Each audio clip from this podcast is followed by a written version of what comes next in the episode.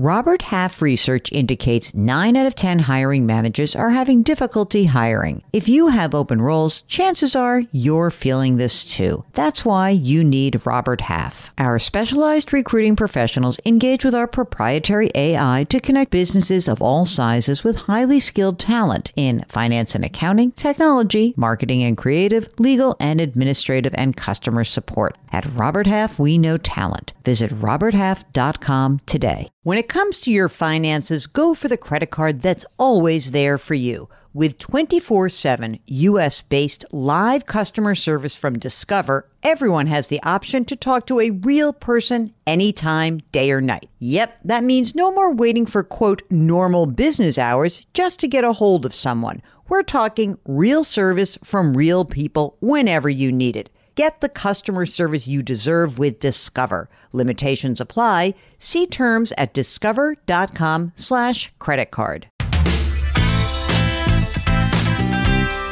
Welcome to the Jill on Money Show. It is Wednesday, February 23rd, and we are trying to help navigate your financial journey, wherever that takes you. You know, sometimes I think about this, that if you consider where you have been and looking back and you're just sort of like, oh, well, I should have taken this turn or that turn. It can be instructive, but I'm much more interested in where you would like to go, and let us help you get there. You can work with your analyst about your past. We desperately want to figure out your future. And if you would like help with your future, then all you need to do is go to the website, jillonmoney.com. Click on the Contact Us button and you will complete your form. At the end of that form, where you give us all your info, it says, would you come on the show with us live? And if you click yes, Mark will do everything else because he is the best executive producer in the world. Today, we are joined by Allison, who's on the line from Philadelphia. Hi, Allison. How can we help you out today? Hi, Jill and Mark. How are you? I am actually going in the process of going through a divorce, and we are, you know, splitting pretty much everything 50-50. And I was feeling very good about my retirement situation sort of pre-divorce. And I just wanted to check in and make sure, you know, as I tackle this on my own going forward, that I'm still in relatively good shape to, you know, do what I had planned to do in retirement, even without sort of his part of the equation. Okay. So first of all, Allison, how old are you? I'm 46. And do you have kids? I have 3 kids, 7, 13, and 15. Do you own a home right now? I do. I purchased a home a little less than a year ago. How much is it worth? It's worth about $450,000. And do you have a mortgage outstanding? I do. I have a mortgage for about $350,000. This home, you're going to stay in this home post-divorce? Is there going to be any selling or any having to buy out the partner, your future ex? No. So we sold our home already, and we have, as we sort of work through the finalizing the divorce right now, we have about $200,000 in profit from the home that we sold that's just sitting by itself in an account somewhere. So that $200,000 will be split 50-50?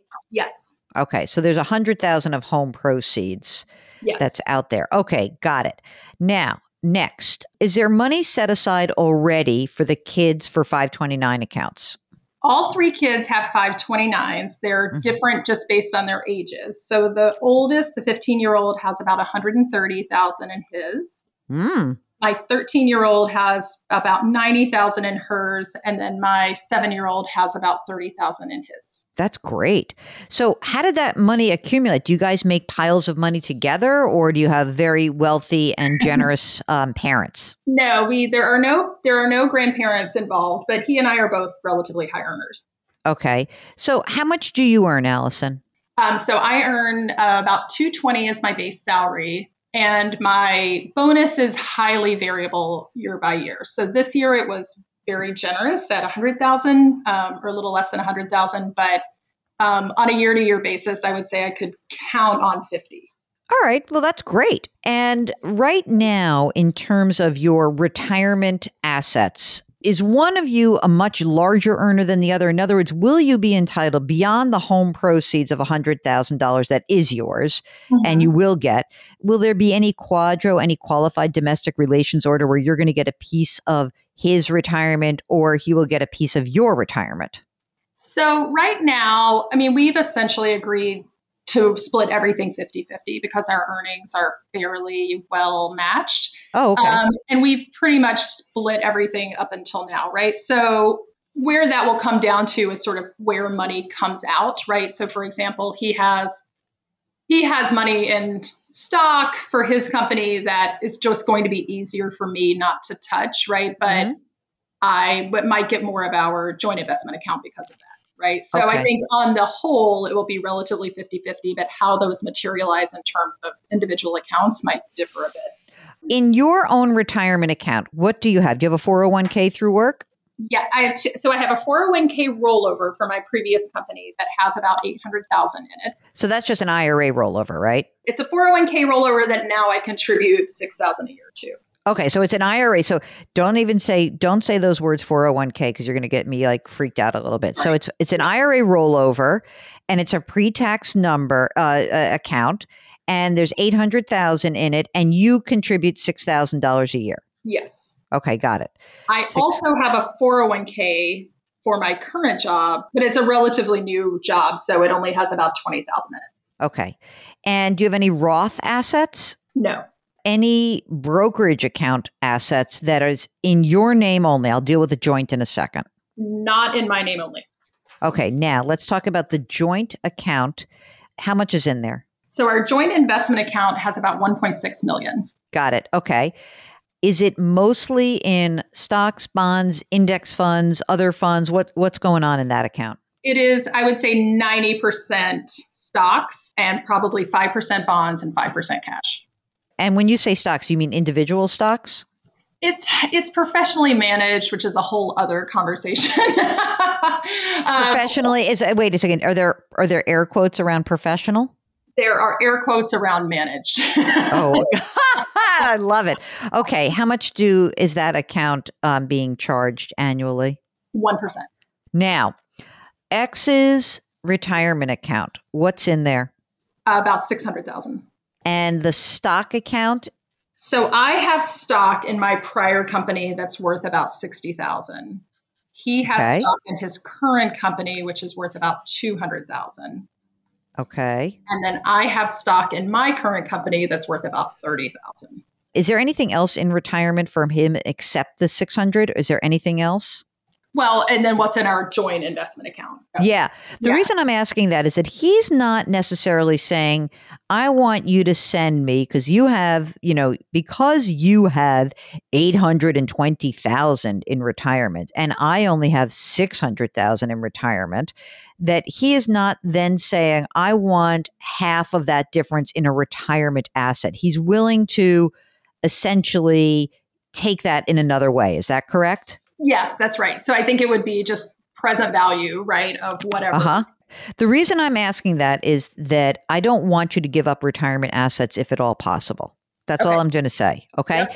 So right now, in terms of retirement, you owe him 110, but in the stock, he owes you 55. So we can get this done pretty easily. So this is not going to be a problem at all.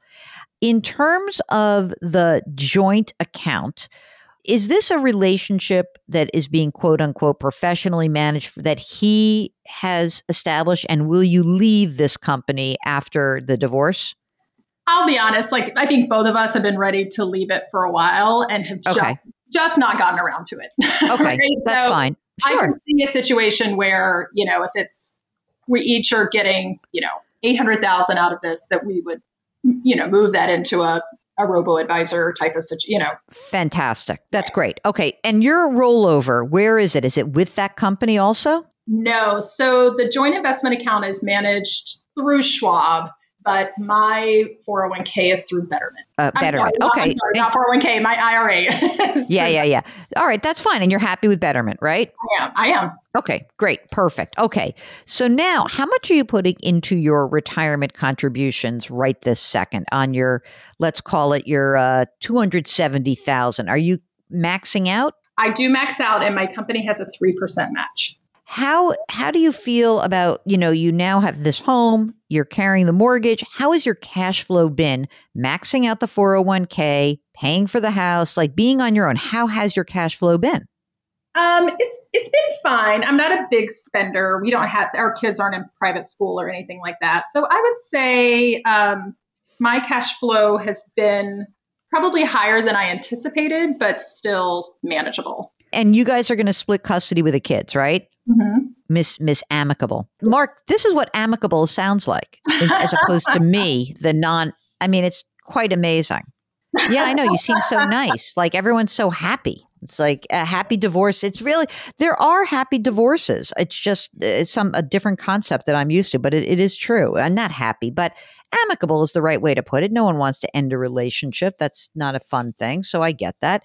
So I think you sound to be on perfect track. I mean, in terms of the money for the kids and college, what do you think is sort of the generalized game plan about that? Do you want to keep putting money in at least for the little one, or how are you going to manage that between the two of you? Yeah, I mean, the expectations we've set for our kids are we will cover 4 years of in-state tuition. Anything beyond that, you're on your own, or anything under that, like you can save that money for grad school or whatever, right? So yep. I don't really anticipate we'll be continuing to contribute to the older two kids, mm-hmm. right? We're just going to let the market take care of that. And then sure. for our younger one, we haven't really talked about it, but I anticipate that we will both contribute up to a certain level. Right. At least for a couple of years. Maybe yes. you do that at the moment where you're splitting up the joint account and you both say, all right, let's put 16 grand in for each of us out of that account. Like you can fund it, and maybe even you do it before you get divorced. Yeah. You know, just like get it done. And then if they need more, you can top it off later. So from that point, in terms of your general cash flow, the only thing you really need to be worrying about is putting money away for retirement, right? And making sure you have a nice emergency reserve fund. So in the home proceeds money, that $100,000 that's due to you, do you have some money right now that's in safe emergency reserves? Yes. So I have about $50,000 right now in an emergency, just in savings. Okay. I feel good. I mean, I probably put, I don't know, $1,000 to $2,000 in that a month. Well, you'll have the home proceeds. So what do we think? The home proceeds I would put just right into my investment account. You're fine with that. Okay. Because I was going to say, you can just top off your emergency reserve fund and not save it every month. Yes. You could just take that money out, but it doesn't matter. It really doesn't matter. I think you're in very good shape. I really do. I mean, essentially, I think that once you kind of get whatever emergency reserve is comfortable for you, where you really feel like your cash flow lands, and you have your 6 to 12 months in there, you're putting money into your retirement account, which is great. You've got your home mortgage interest deduction.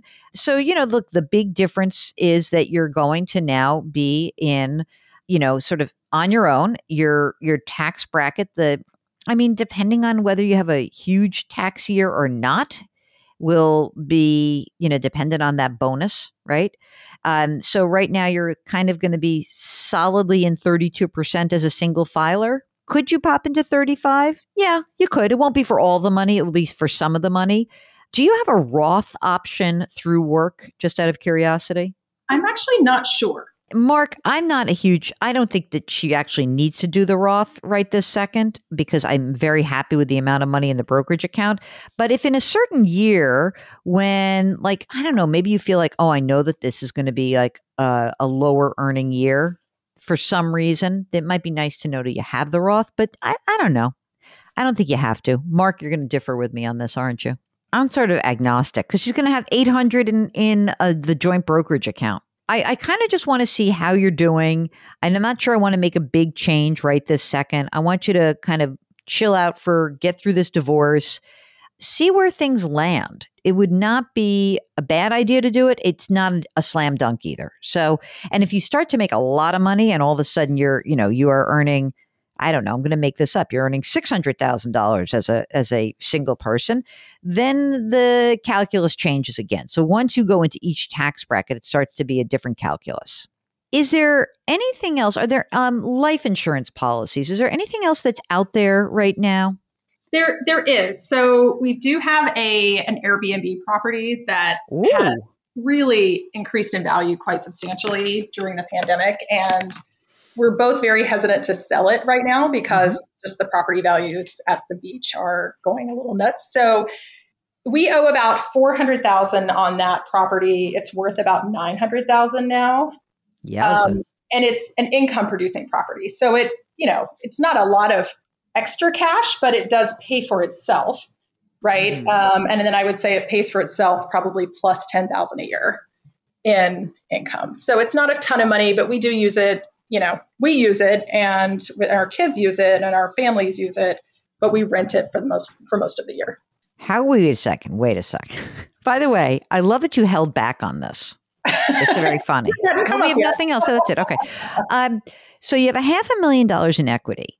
Are we really to presume that you are, are you going to share it? Like, has this come up yet in the conversation around the divorce? It has. So I would prefer to sell it and sort of clean break, even though it's tempting to keep it, right? Just from a financial perspective, it feels smart to keep it.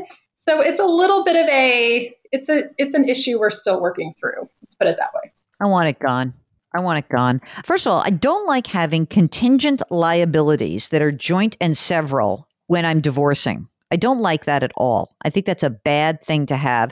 And as amicable as it is right now, I don't know what's going to be in the future. What if all of a sudden it's like something weird happens and now you're both on a loan together? I don't like that. I really don't. That's where if he wants it, I have an idea. I have a great idea. You want it, babe? Tell you what. You can buy me out. Just say to him, you know what you're going to have to do is he's going to have to refinance it because I don't want your name on that liability. So he's going to have to buy you out. And if he wants to refinance the property and put it in his own name and that's it. Go rent something at the beach and have some fun that way. If he really wants to buy you out, he can use money from the brokerage account to buy you out. But you have to get off that note. You cannot be on that note. A lot of times in a divorce, what happens is this is like very problematic. You say like, oh, I understand he wants to keep it. Don't worry. I know the mortgage rate's higher now. I'll stay on the loan. No, absolutely not. Absolutely not. I want you off that loan. Sounds serious, don't I? You do sound serious. It's the one part of this plan I didn't like, but that's it. The amicable thing to do is even if it's a great asset, you get rid of it and you say, let's move on. Come on, honey. Love you to death. Go enjoy your life with your new girlfriend or boyfriend. And I'll do the same. Just not at my beach house. Exactly. That's the other thing. I just think it's weird when we share things like that. I don't know. I want that gone. And by the way, once you get the $250,000 from that, pop it in the brokerage account, use it. You know, like all this is starting to come together. You're in great shape. You really are. Mark, don't you feel like she's in great shape? Yeah, exactly. You are on track. You're ready to rock and roll. You got plenty of money for Philly cheesesteaks or whatever else you want to do. And I think that you are in great shape. I'm glad that you do. So can I just ask, as I ask you every single personal question. So you say it's amicable. Do you both have lawyers or are you doing a mediator? A mediator. I want you to have a lawyer. I'll tell you why. Okay. If you think about it, having a mediator is fine, but that mediator represents neither of you. I think that it's fine to have a mediator. It would be nice for each of you to have your own lawyer to review documents to make sure everything is cool. I mean, maybe it's going to be 100% easy peasy and you throw a few $1,000s away on a lawyer. I don't care. I just think you should be interviewing someone to have it in your back pocket because if things go south, you want to have somebody ready. That's it. That's my pitch. I've never had an amicable breakup. That's funny. Well, look, there are kids involved and we're going to be in each other's lives for a long time, right? So I don't think anybody wants bad blood over a few dollars.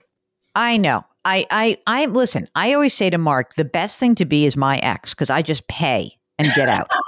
All I do is get me out and let me pay you to get out. That's really where I am. So I'm not saying that that's, the greatest financial decision. Although I will tell you this, I remember in one of my breakups, I was talking to my brother-in-law, Evan, and I said to him, here's what it's cost. He said, because he and I used to be traders on the commodities exchange together. He says, that may be the best trade you've ever made. Was not a fan of one of my exes. All right. So listen, you feel okay, Allison? I do. Thank you. Like I said, I was feeling good. And then now that I'm looking at 50% of good, I'm not feeling quite as good. So I think that the feedback, you're really in very good shape and you're doing a great job. And if you need more help, you just let us know as things move forward. Okay. I appreciate it. Thanks, guys. All right. Super to talk to you.